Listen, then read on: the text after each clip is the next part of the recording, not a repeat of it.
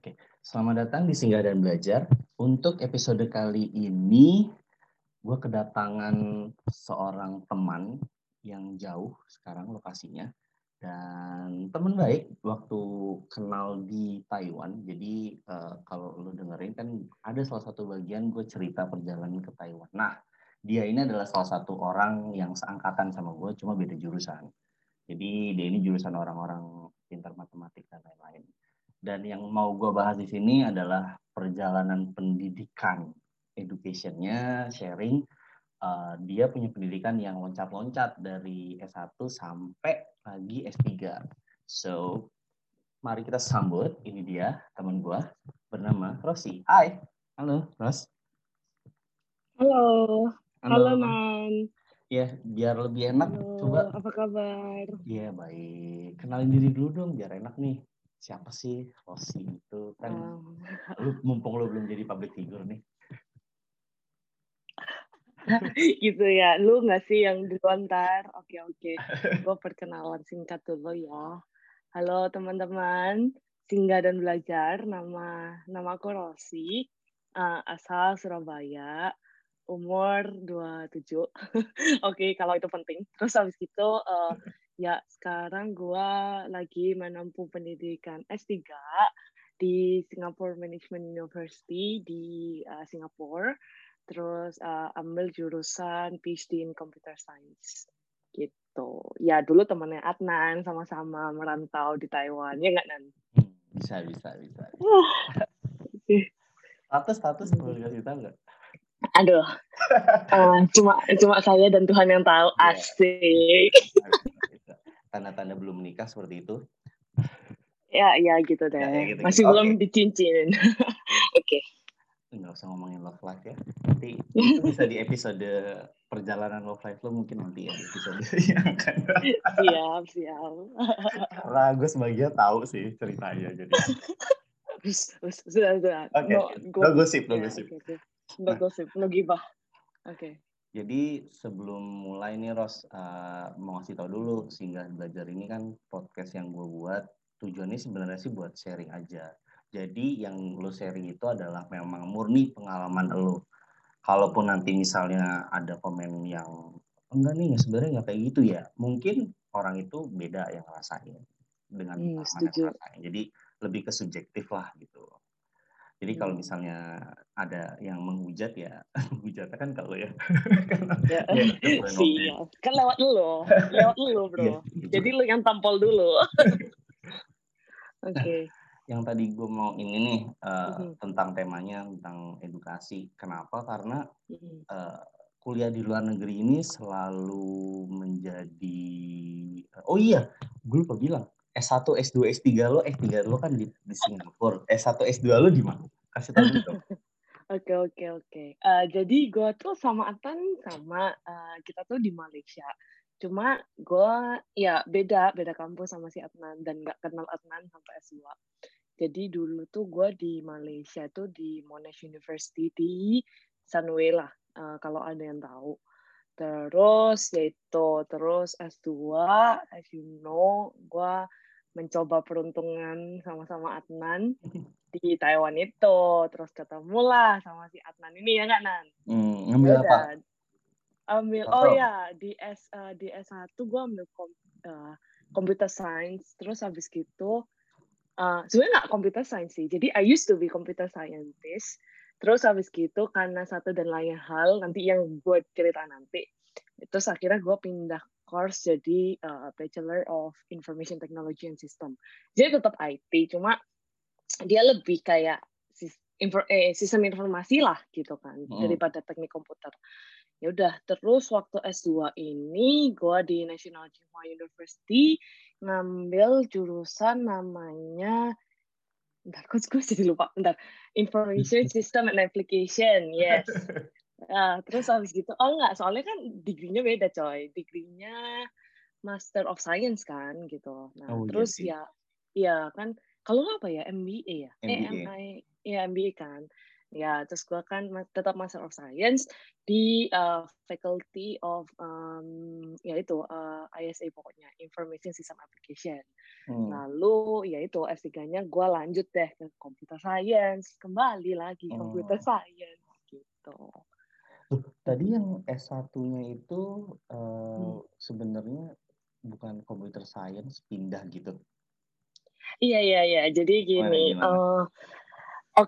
jadi waktu tahun pertama tuh gue tuh masuk ke computer science kan. Soalnya tuh jurusan gue pertama memang dari awalnya itu mau ke information system yang gue ambil itu. Tapi waktu zaman gue itu di Monash Malaysia itu jurusan itu tuh ditutup buat anak-anak baru. Jadi lu tuh nggak bisa daftar, ya udah kan. Nah gue nih jujur aja nggak seberapa strong lah mathematics gitu kan. Dan gue kan tau lah dari kayak sesepuh misalnya gitu kan, kayak dari koko gue, dari saudara-saudara yang kan bisa jadi terekord ya. Berhenti dulu nih, nggak berhenti kan ya enggak. Oke, diulang aja lah ya, nggak. Gangguannya tetap akan gue masukkan sih supaya ada. Ini apa nih nggak jelas nih. Ya udah, oke. Aku masih belum belajar untuk lengkap-lengkap gitu sih, dan kayak nggak alami aja gitu. Aku pengennya alami gitu, jadi gangguan suara-suara gitu juga masuk. Anyway, tadi gimana? Gue nangkapnya itu sampai lo bilang jurusannya ditutup untuk anak baru. Correct. Ya kan? Iya betul.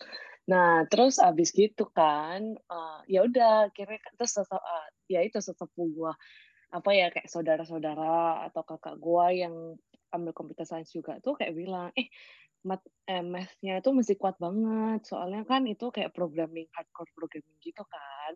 Dan gue tuh agak nggak confident lah sama math gue dan sama logik-logik gue gitu.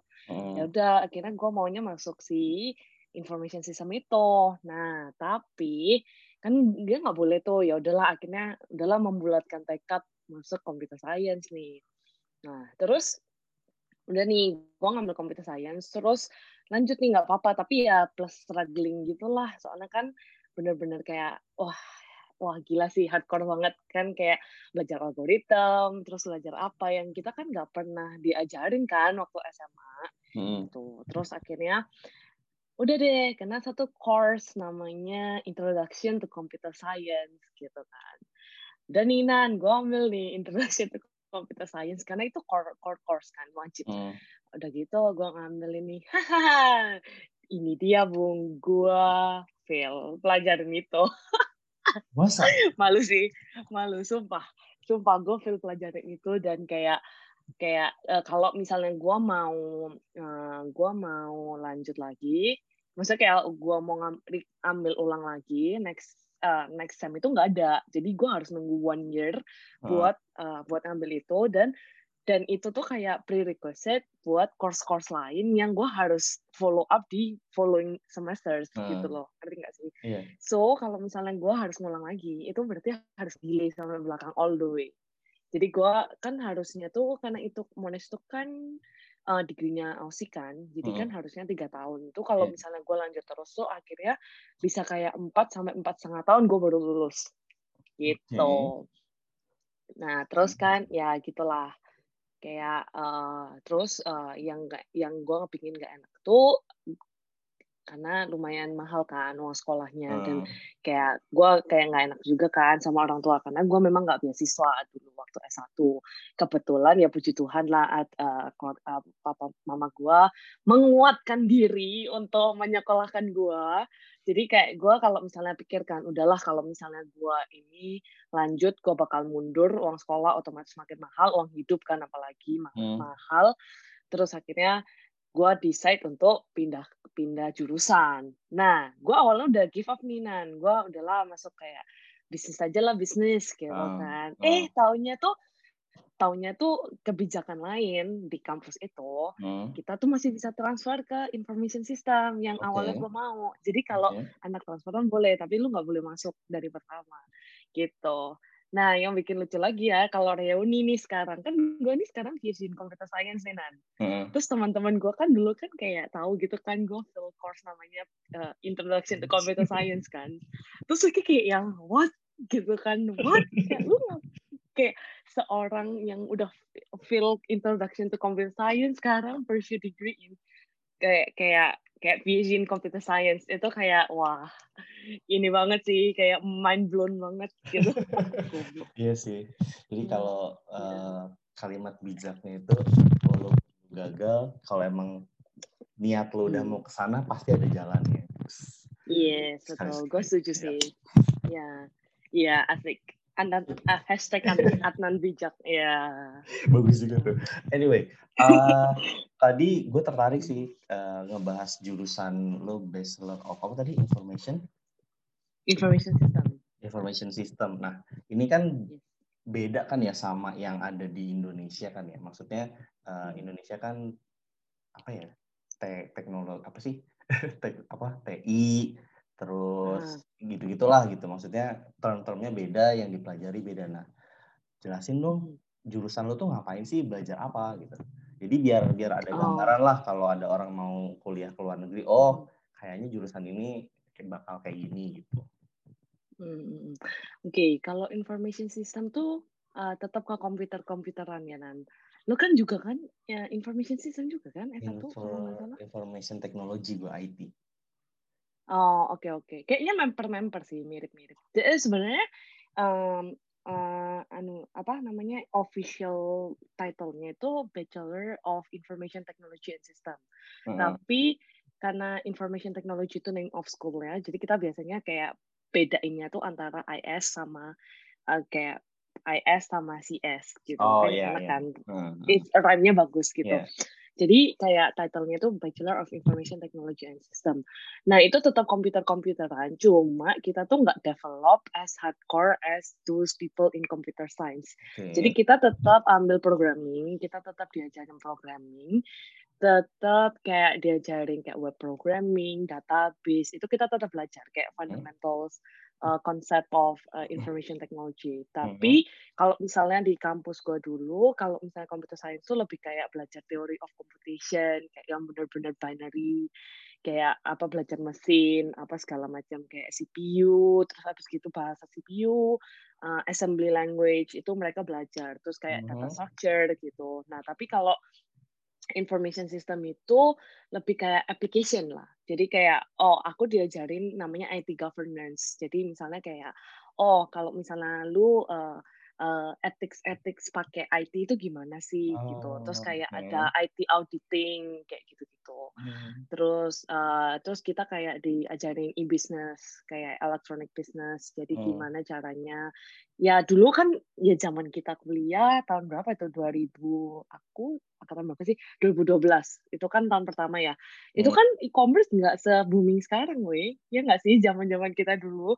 Maksudnya kayak nggak banyak kayak Lazada lah, Shopee dan kawan-kawan. Jadi ya, tapi kalau misalnya kita tuh dulu ya diajarin kayak e-commerce tuh apa, terus kayak apa kayak technical terms-nya di belakang e-commerce tuh gimana, terus gimana cara pakainya. Terus kita belajar juga namanya human computer interaction, which is sebenarnya itu topik yang aku dalamin di PhD sekarang, tapi setelah itu kita bahas nanti. Jadi kalau human computer interaction itu lebih kayak human nih, gimana kita mempelajari orang-orang user like novice or like someone yang nggak tech savvy untuk pakai komputer gitu, atau misalnya gimana kita mempelajari orang-orang itu kayak kalau orang tua misalnya pakai apps apa yang bisa membantu mereka untuk kayak live happily, well-being mereka kayak gitu-gitulah. Jadi kayak lebih application, lebih kayak yang ke end user langsung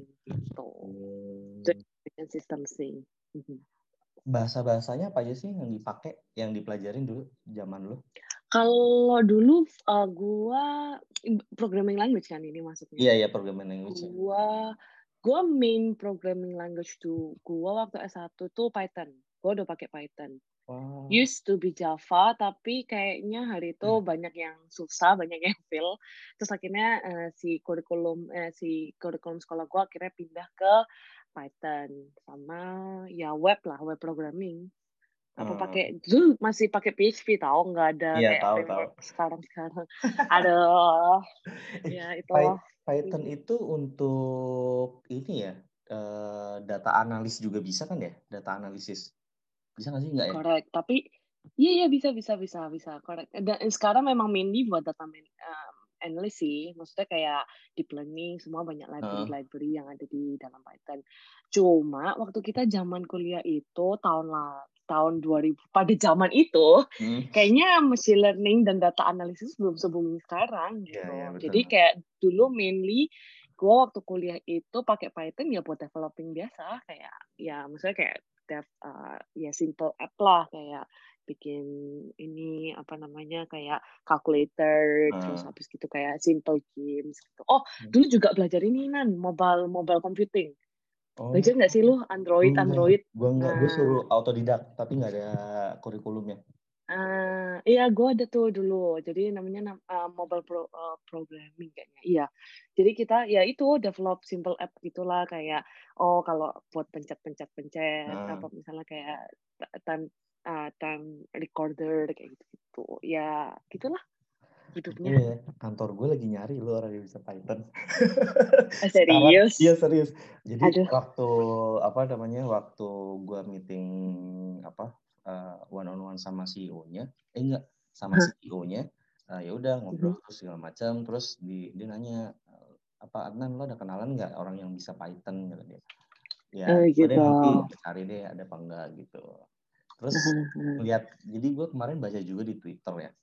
Akun HRD gitu, terus dia bilang ngasih sharing list gaji gitu, list gaji yang berhubungan sama data analis tuh gajinya gede-gede sekarang di Indo, parah. Iya, nggak usah di Indo, di Singapura juga gitu Nan, semua orang belajar data, semua orang kayak Python, bahkan nggak cuma IS loh, maksudnya sekarang kan gue di School of Singapore Management University kan, dari namanya itu kan nggak ada IT-nya atau nggak ada technical kayak NTU apa NUS. Jadi even yang anak-anak bisnis itu sekarang tuh main data juga. Jadi wah mereka tuh juga main datanya lebih gila daripada anak IT, tau nggak? Jadi kayak bikin modeling apa segala macam gitu pakai Python. Makanya sekarang itu lagi hot banget itu topik. Makanya gue juga mau belajar lagi nih Python. Bukan belajar lagi sih, belum pernah. Terus kemarin gue ketemu serius? Gue ikut bahasa lu apa? Gue dulu tuh belajarnya cuma Java. Terus fokusnya ke database SQL sama web programming aja. I see. Iya. Udah orang nggak pakai Java kan sekarang? Iya makanya udah nggak pakai Java. Parah banget rata-rata pakai Python. Terus gue kemarin gue kan ikut kayak English Club gitu kan, komunitas bahasa Inggris di. Iya gue tahu.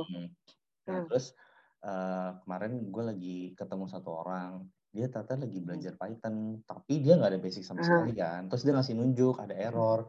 Terus gue mikir ya, kayaknya nih basic logiknya programming awal mah kayak hello world gitu-gitu, gue rasa semua sama lah ya.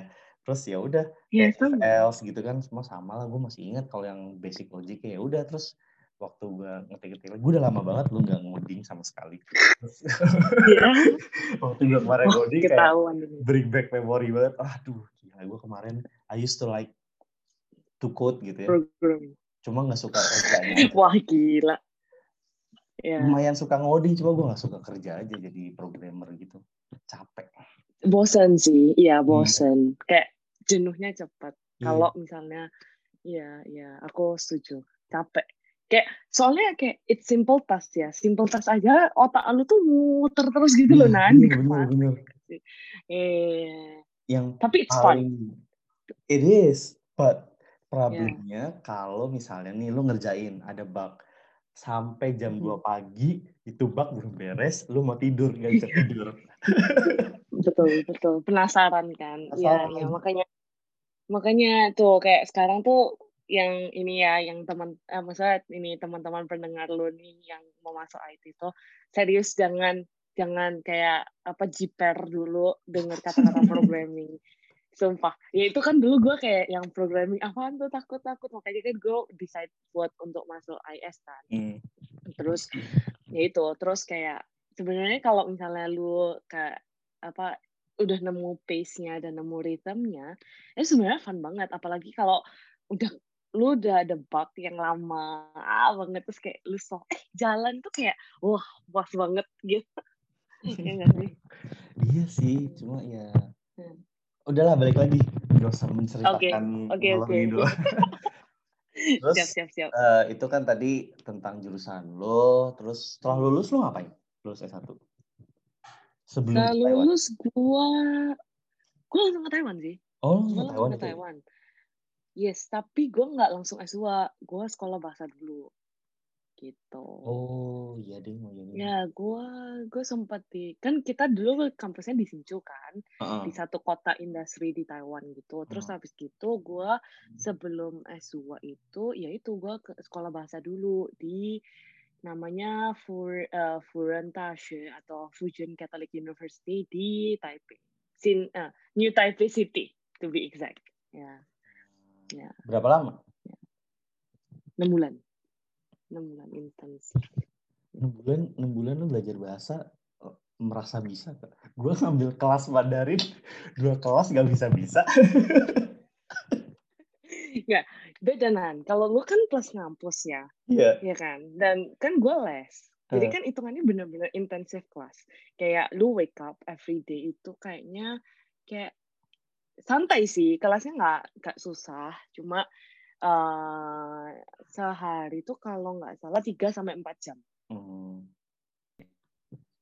3-4 okay. Jam terus terus abis gitu kan teman-teman tuh bukan orang yang bisa bahasa Inggris, jadi teman-teman kita tuh banyakan itu orang Jepang, orang Korea yang bahasa Inggrisnya minim lah menurut gua.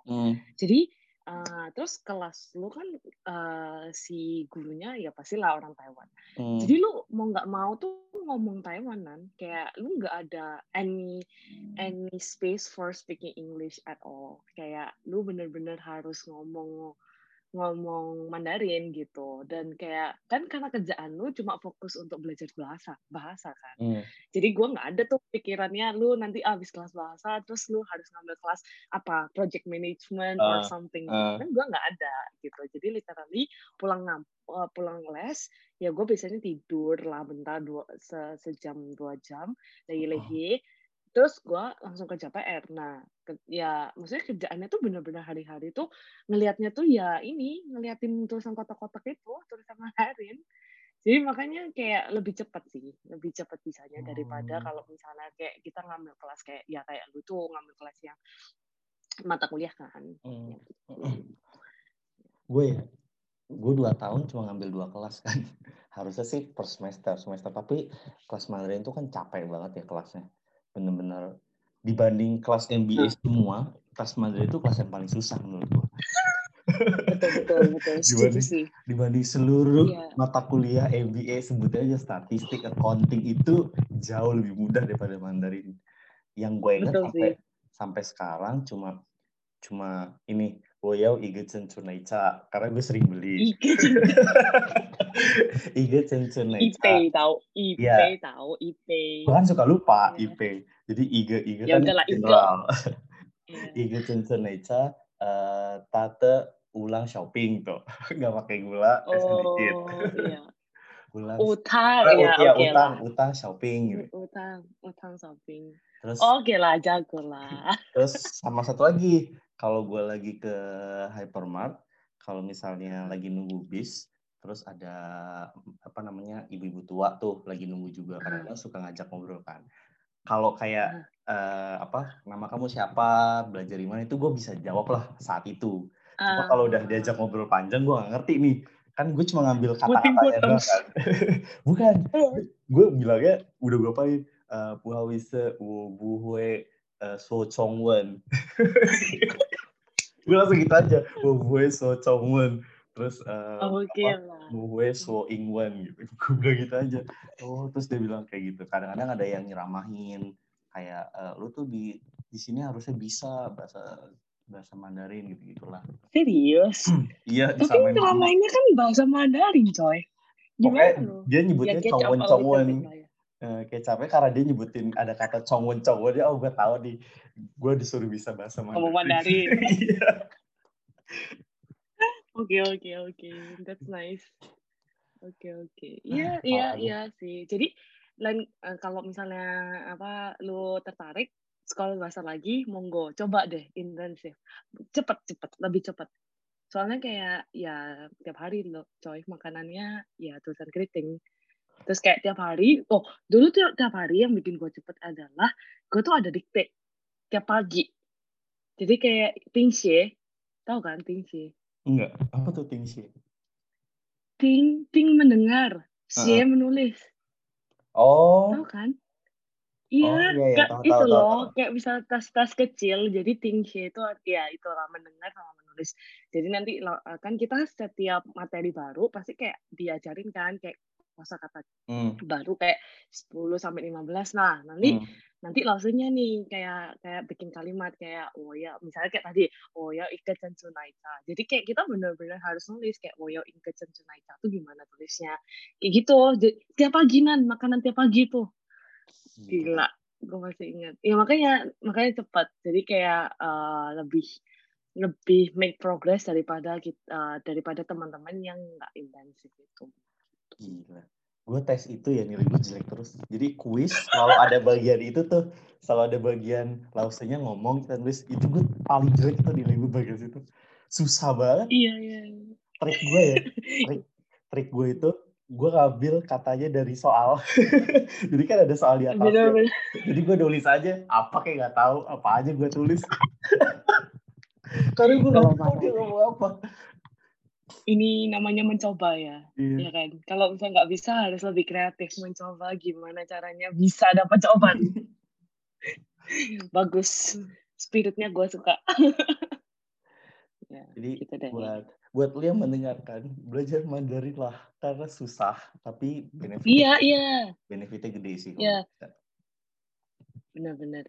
Dan gue udah denger podcast gue kan yang tadi ada episode apa ya yang persiapan tuh. Gue suka sih kata-kata lu yang kayak ya maksudnya kayak apa satu kan harus bahasa ya ambil IELTS itu.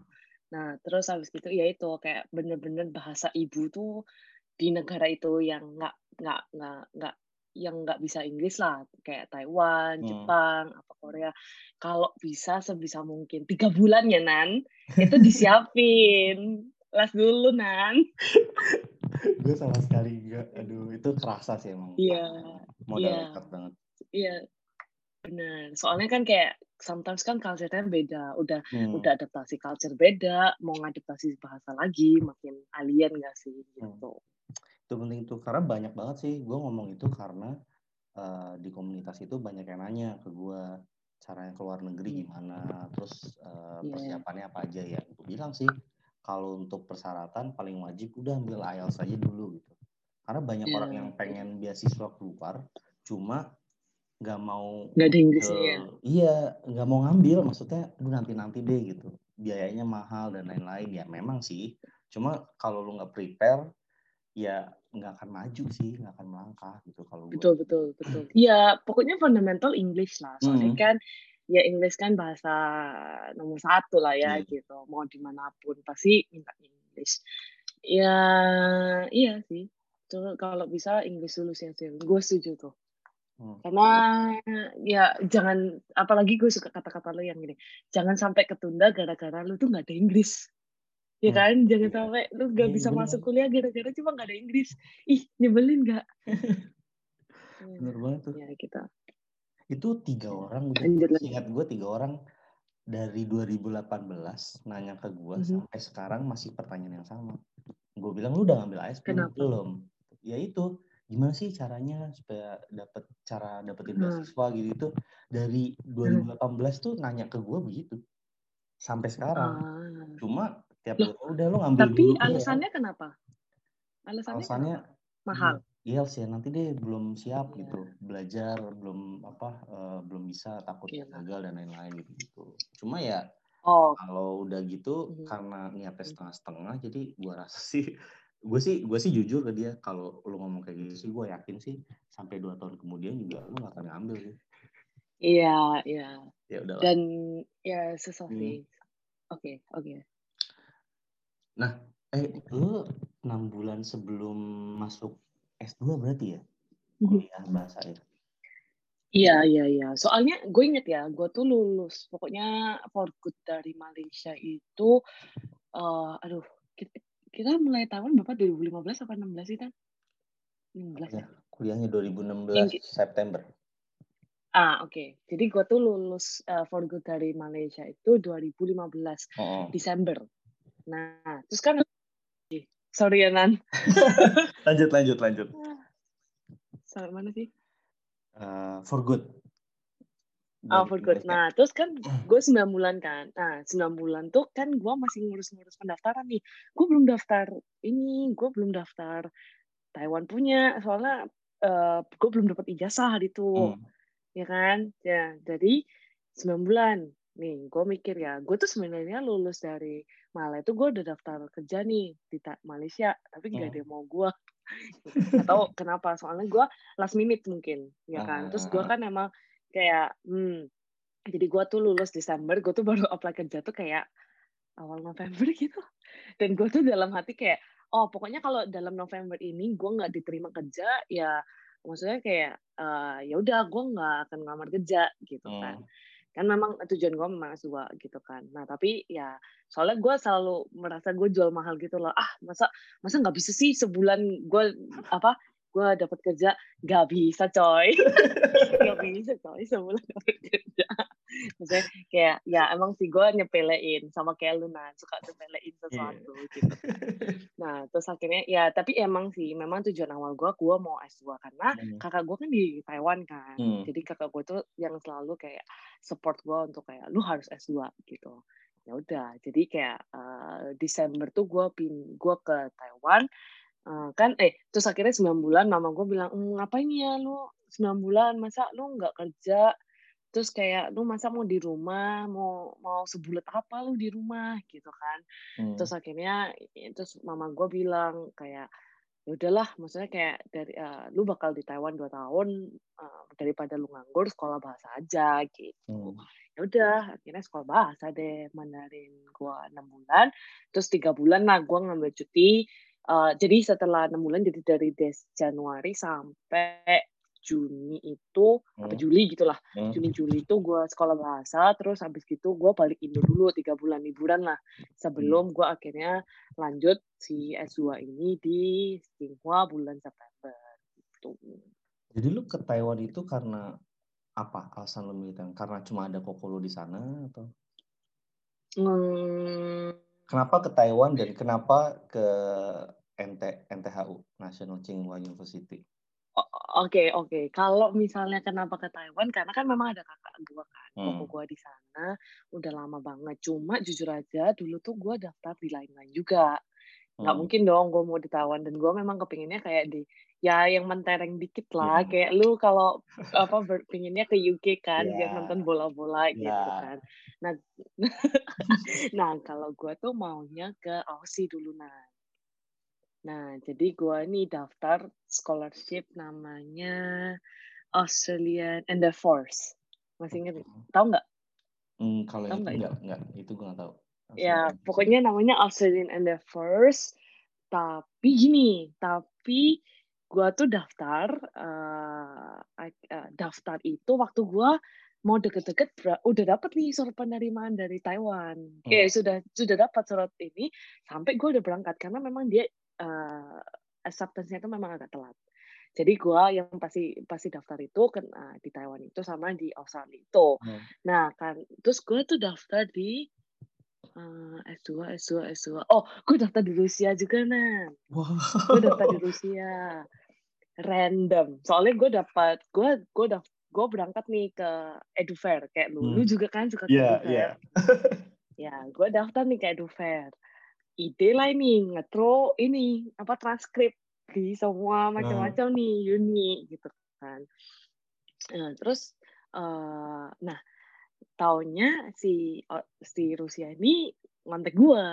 Ya gue pikir kan, wah jago banget nih gitu. Gue nggak tahu Nan Rusia di mana aja, gue nggak tahu. Maksudnya gue kayak totally blank kayak. Tapi gue tau lah itu di Eropa. Wah keren ya kayaknya di Eropa. Dan gue nggak tahu gitu loh, kalau Rusia kan agak kurang aman ya kan sebenarnya. Ya terus kayak apa perang lah apa segala macam. Nah jadi gue dapet.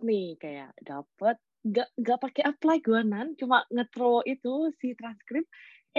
Dapat ini scholarship full plus uang sekolah. uang tinggal. Gila nggak lu? Gue makin dikasih kayak gitu, gue makin deg-deganan. Gila. Soalnya kan ya lu ya gini lah, Nan, kita nggak mau munafik ya. Tapi kalau misalnya nih kayak lu ngajak cewek, ya kan? Cewek makin misterius, lu makin penasaran, bener nggak? Iya. Iya nggak? Makin kayak wah, gini berarti dia ada nilai yang buat dia tuh makin kayak menjual dirinya, benar nggak? Nah, tapi kalau misalnya ada cewek yang kayak apa, kayak agresif sama lu pasti kayak ada apa ya gini. Maksudnya ya not necessarily dia kayak jelek gitu kan. Tapi kan kayak why kayak tiba-tiba agresif gitu. Transkrip lo. Betul dan kayak super promising like 2 tahun. 2 tahun, 3 tahun. Jadi setahun sekolah bahasa Rusia, terus 2 tahun sekolah ini. Tapi kan ya namanya gue takut kan, gila ini apaan nih kan tiba-tiba diteru. Terus mama gue juga takut kan. Jadi kayak apalagi kan gue cewek, maksudnya kayak orang tua lebih worried lah. Kayak. Di Rusia nggak tahu, nggak ada siapa-siapa. Terus gue bukan di Moskow, gue tuh di Saint Petersburg. Itu makin kriminalitasnya makin tinggi banget gitu. Jadi mama gue kayak menarik sih. Terus dapatnya kan kalau nggak salah rubel ya. Apa sih? Ya pokoknya oke lah. Maksudnya secara stipendnya tuh oke. Nah cuma mama gue kayak daripada gue kehilangan anak, apa yang terjadi di sana nggak tahu. Mendingan yang deket-deket aja deh gitu. Terus akhirnya ya dapatlah itu di Tsing Hua. Terus gue tuh sebenarnya dapat di Hong Kong juga, tapi yang di Hong Kong itu gue cuma 50% tuition fee tuh. Terus jadi kayak gue kayak aduh master ngapain sih gitu, kayak misalnya buang uang lagi gitu. Gue udah merasa bersalah S1 gue nggak dapat beasiswa kan, jadi kayak udahlah gue ngambil yang ini aja, yang gratis. Tapi gue di Tsing Hua kalau gue nggak dapat beasiswa full, gue cuma dapat stipend, tapi tuition fee-nya gratis yang type B. Ingat kan dulu di NTHU ada A sama B, itu yang B. Cuma oke. Nah terus kenapa pilih Tsing Hua ya, itu pertanyaan kedua lu. Itu soalnya kakak ipar gue itu lulusan Tsing Hua. Lulusan itu jurusan lo IMBA. Wow. Nah terus jadi lu tuh juniornya apa kakak ipar gua. Nah terus habis itu karena kan kakak gua udah ada di sana, jadi dia udah tahu lah, maksudnya kayak kan kakak gua juga udah kerja, jadi dia tahu kayak persaingan kerja tuh gimana. Terus kayak kalau misalnya orang Taiwan tuh benar-benar menitik beratkan pendidikan gitu kan. Jadi si kakakku tuh bilang kayak Tsing Hua tuh lo bagus gitu. Padahal gue tuh daftar di NTUST. Lu nggak daftar di lain-lain.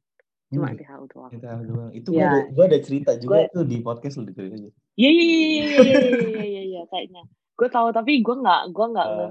Gue tadi agak slip ya gitulah. Terus habis itu keterima NTUST juga. Cuma kakak gue bilang NTHU lebih mentereng namanya gitu katanya. Jadi kayak ya kan dia top 2 dulu zaman kita masuk tuh.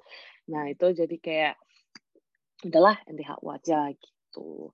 Jadi ya gimana ya, kalau dari sini pembelajaran yang gue dapatkan adalah ya boleh lah Nan sekolah di luar negeri gitu kan. Maksudnya kayak ngasih kamu kayak tahu, dikasih penawaran-penawaran terbaik, tapi kamu juga harus kayak apa ya, milih, kalau bisa milih, pilihlah yang kamu pikir bisa membawa benefit di kemudian hari.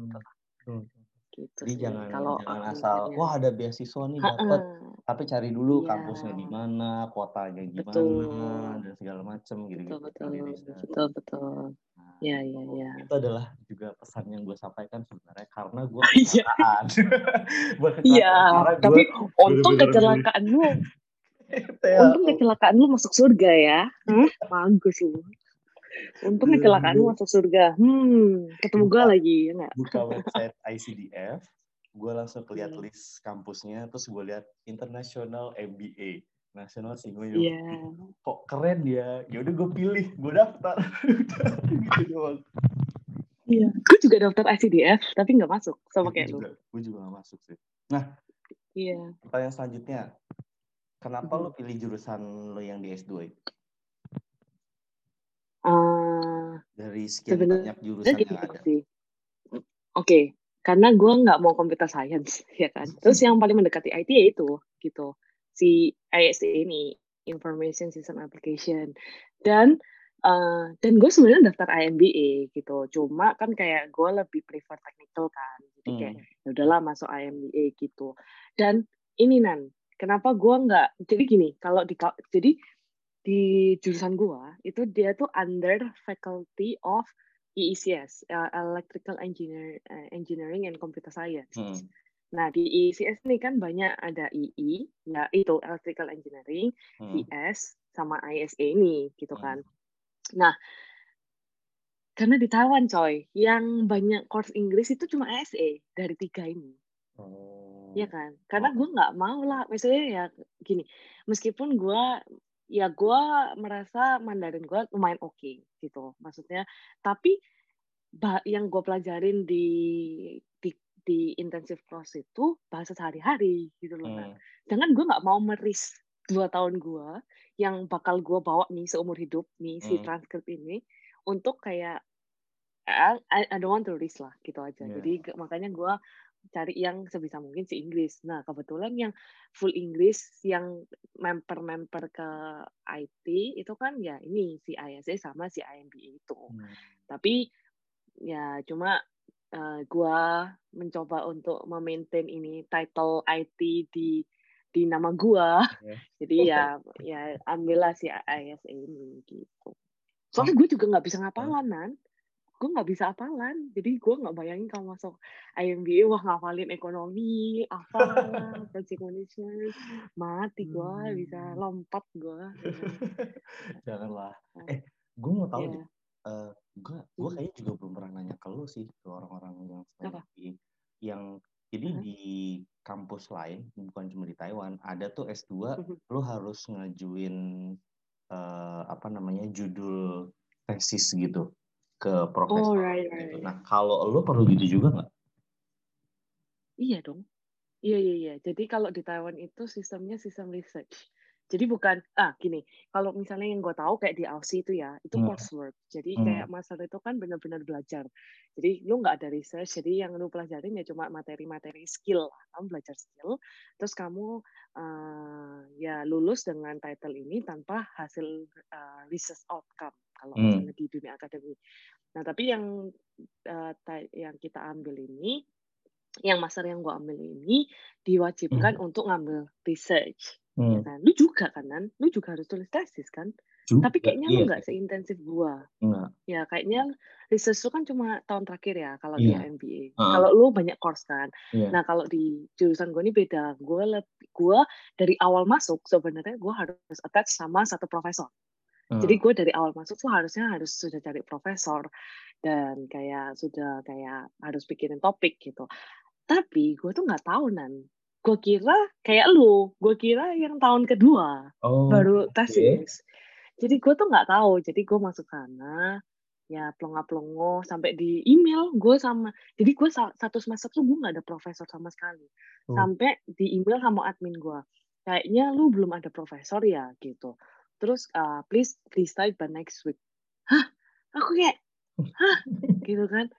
Kayak, bukannya tahun depan, kok cepet amat gitu kan. Maksudnya kayak, course gue belum selesai, terus gue klarifikasi. Ternyata course gue tuh beda sama anak IMBA gitu. Karena kan dulu teman-teman gue kan, ya lu, terus ada 2 teman lain kan. Nanti 2 cewek itu. Nah, tapi jadi kayak, jadi gue gak tahu apa yang sebenarnya terjadi di jurusan gue gitu. Sampai gue tuh awalnya sembarang. Kayak udahlah pasrah profesor mana aja. Dan karena ini Taiwan ya, nggak gampang cari profesor yang terima murid internasional, bener nggak? Nggak tahu sih di MBA kayaknya semua karena internasional semua. Kan? Internasional. Nah kalau di jurusan jurusan gua itu mahasiswa internasionalnya itu sangat-sangat sedikit, nggak sebanyak IMBA. Jadi profesor tuh kayak pada reluctant untuk kayak nerima karena mereka harus discuss dalam bahasa Inggris, gitu loh. Karena mereka ya males lah, terus profesor mungkin oke, tapi profesor juga memikirkan kalau misalnya gua ini masuk lab, ya kan? Karena kita kan harus masuk lab, harus research di dalam lab. Nah, itu bisa nggak gue berbaur dengan teman-teman lain gitu? Maksudnya teman-teman yang notabene adalah orang-orang Taiwan, 90%, yang Inggrisnya kayak ya so-so gitu. Maksudnya mereka tuh sebenarnya jago loh bahasa Inggris, cuma mereka tuh itu aja, malu aja. Nah, terus akhirnya udah nih Nan, gue karena dikasih cuma waktu seminggu, gue asal nih cari profesor. Udah nggak dapet Nan, kayak pertama gue dapet satu profesor, dia tuh topiknya tentang big data, ya kan, booming nih big data, dan gue dulu seneng-senengnya database. Akhirnya kok gue pas ngambil kelas dia kayak nggak cocok Nan, misalnya kayak orangnya nggak enak apa segala macam gitu kan. Nah terus gue cari nih mati semua topik-topik dosen lain itu super technical, dan gue nggak mau gitu kan, gue kan mau happy gitu kan. Ya tidak boleh dicontoh sih, maksudnya kayak harus niat, cuma kayak gue tahu kemampuan gue, kayaknya gue agak bisa stres kalau misalnya masuk technical. Akhirnya gue menemukan satu profesor gue ini yang kok tiba-tiba mau nerima gue Nan dengan sangat gampang.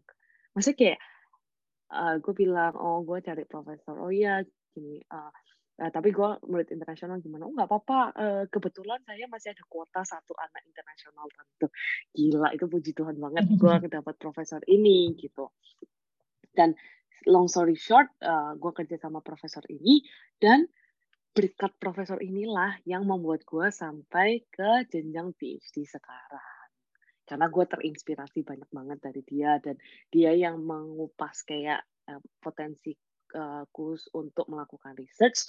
Jadi dia mencoba mengenalkan aku ke kelik-keliknya, dan ya makanya I decided to okay, let's pursue like another like step of study gitu.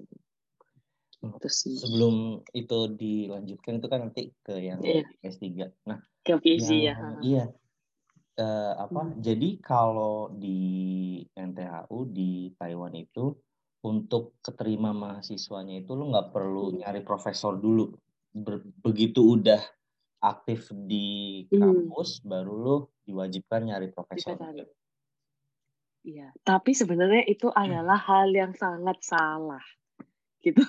Mungkin karena kita orang internasional ya, gitu. Itu mungkin mereka agak longgar.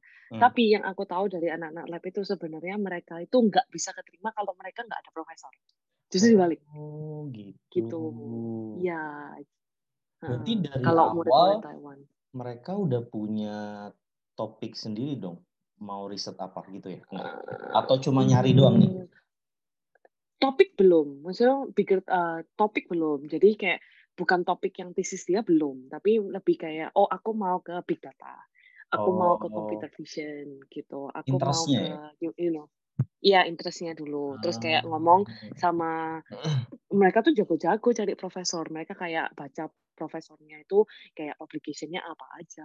Terus kayak topiknya menarik apa enggak gitu. Baru mereka ngobrol, oke, lanjut. Tapi sebenarnya mereka tuh kebiasaan gara-gara rata-rata tuh dulu anak NTHU-nan, S1-nya. Nah terus pas tahun terakhir kerjalah project sama profesor ini, terus kayaknya menarik ini profesor, lanjutlah di S2 gitu. Tapi gitu prosedurnya agak beda sama orang internasional. Kalau kita, aku benar-benar nggak dikasih tahu Nan kalau kita sudah jadi profesor. Oke kan gue telat kan. Gitu. Tapi waktu lu datang waktu yang lu nyari profesor itu, lu datang sambil bawa topik atau cuma bawa interest doang? Gue cuma bawa interest. Lebih tepatnya gue cuma membawa muka tebal Nan, sangat-sangat tebal. Ya, maksudnya kayak Prof, saya lagi cari profesor masih ada kuota nggak? Cuma Nan, dulu tuh gue S2 tuh yang pikir, gue tuh memikirkan hanya adalah gue bisa sekolah lanjut, punya jenjang, punya degree baru, gue nggak peduli gue ngerjain apa, pokoknya gue sekolah gitu dulu. Dulu gue berpikir gitu, dan yang gue membuat gue tuh nggak menyesal sekarang gitu. Nggak menyesal sih, I'm still happy. Tapi kalau misalnya dulu gue lebih jelas tentang hidup gue, mungkin gue bisa lebih maju lagi gitu. Cuma dulu kan kayak yang penting udahlah dapat beasiswa, menjadi kebanggaan keluarga, terus ya udahlah ya berangkat-berangkat aja gitu. Cuma sebenarnya kalau misalnya kita lebih siap lagi, maksudnya kayak benar-benar cari apa sih yang kita mau dari S2 ini, apa sih yang kita mau achieve dari S2 ini, kita tuh lebih bisa apa ya, live this atau kita bisa kayak learn more in master sih gitu menurut gua. Cuma ya kayak ya itu gua gara-gara ketemu teman-teman gua salut sama mereka kayak oh iya karena gua tuh memang tertarik sama kayak human computer interaction which is topik yang profesor gua dulu. Ya makanya gua bener-bener cari dia, cari kayak baca-baca publication dia, terus kayak baca-baca publication dia, baca-baca dia tuh publish topik apa aja, terus kayak gue merasa itu menarik gitu, dan gue merasa waktu gue diceritain gitu kayak wow gitu kan, mereka tuh tahu gitu, mereka tuh sukanya apa, sampai mereka tahu how to do research kayak gitu, maksudnya even like to find a professor ya gitu, terus kayak wah it's something that you know I should tell myself to like 30-year-old Rosi gitu misalnya, gitu ya. Jadi teman-teman harap persiapan. Harus di ini ya. Kenapa? Karena gue sih ini obrolan gue sama salah satu senior di sana sih, enggak senior sih, petua enggak si Albert. Okay. Albert tuh siapa ya kita ya? Oh Albert, PPI lah. Kan? S3 kan? Dia S3. Iya S3. Dibilang. Tapi dia angkatan kita tahu. Dia angkatan, emang angkatan kita atau bukannya kita lebih dulu? Enggak lah. Kita lebih dulu lah. No, enggak, tapi dia S3. Kita tahun kedua, dia S1, S3 kan? Iya, dia masuk, ya kan? Berarti kita senior ya jatuhnya ya? Betul. Nah, senior. Gua senior beda title. Beda nasib. Betul. Gue ngobrol sama dia. Kalau ini lebih ke S3 sih, cuma kayaknya applicable juga ke S3 karena gue menemukan di MBA itu ada satu yang udah tua banget, udah pensiun kerja, terus dia baru S2 MBA. Jadi kayak kalau mau sekolah buat lanjut S2 tuh lihat dulu tujuan lo apa, karena ada aja yang tujuannya lo itu lagi bekerja, lo lagi capek-capeknya kerja, mau istirahat, akhirnya lo pilih sekolah. Karena kan keluar negeri jalan-jalan. Ada yang emang udah lu niatin banget nih mau S2 gitu. Jadi apa bahkan sampai tahu topiknya apa kayak itu teman-teman riset lu kan tahu teman-teman lab lu gitu. Ada juga yang karena faktor karir wajib nih. Iya. Apa jadi makanya disuruh kantor. Iya, disuruh kantor. Ada juga ada yang ya udah ya itu udah pensiun udah kakek-kakek sebenarnya, udah opa. Udah tua dia, tapi masih ini apa pengalamannya, kalau ditanya pengalaman dia di Boeing 20 tahun lebih, gila sih. Kalau di MBA pengalaman gila sih. Cuma ya itu, jadi emang kalau si Albert S3 dilihat dulu, kalau bukan karena lo memang mau ke dunia akademik, mendingan gak usah S3 dia gitu, karena bakal susah. Betul, gue setuju kalau itu. Itu nanti S3. Gue masih mau di S2 dulu. Sama pertanyaan yang satu. Di ISA Information System and Application, kan ya? Yes. Lo belajar apa?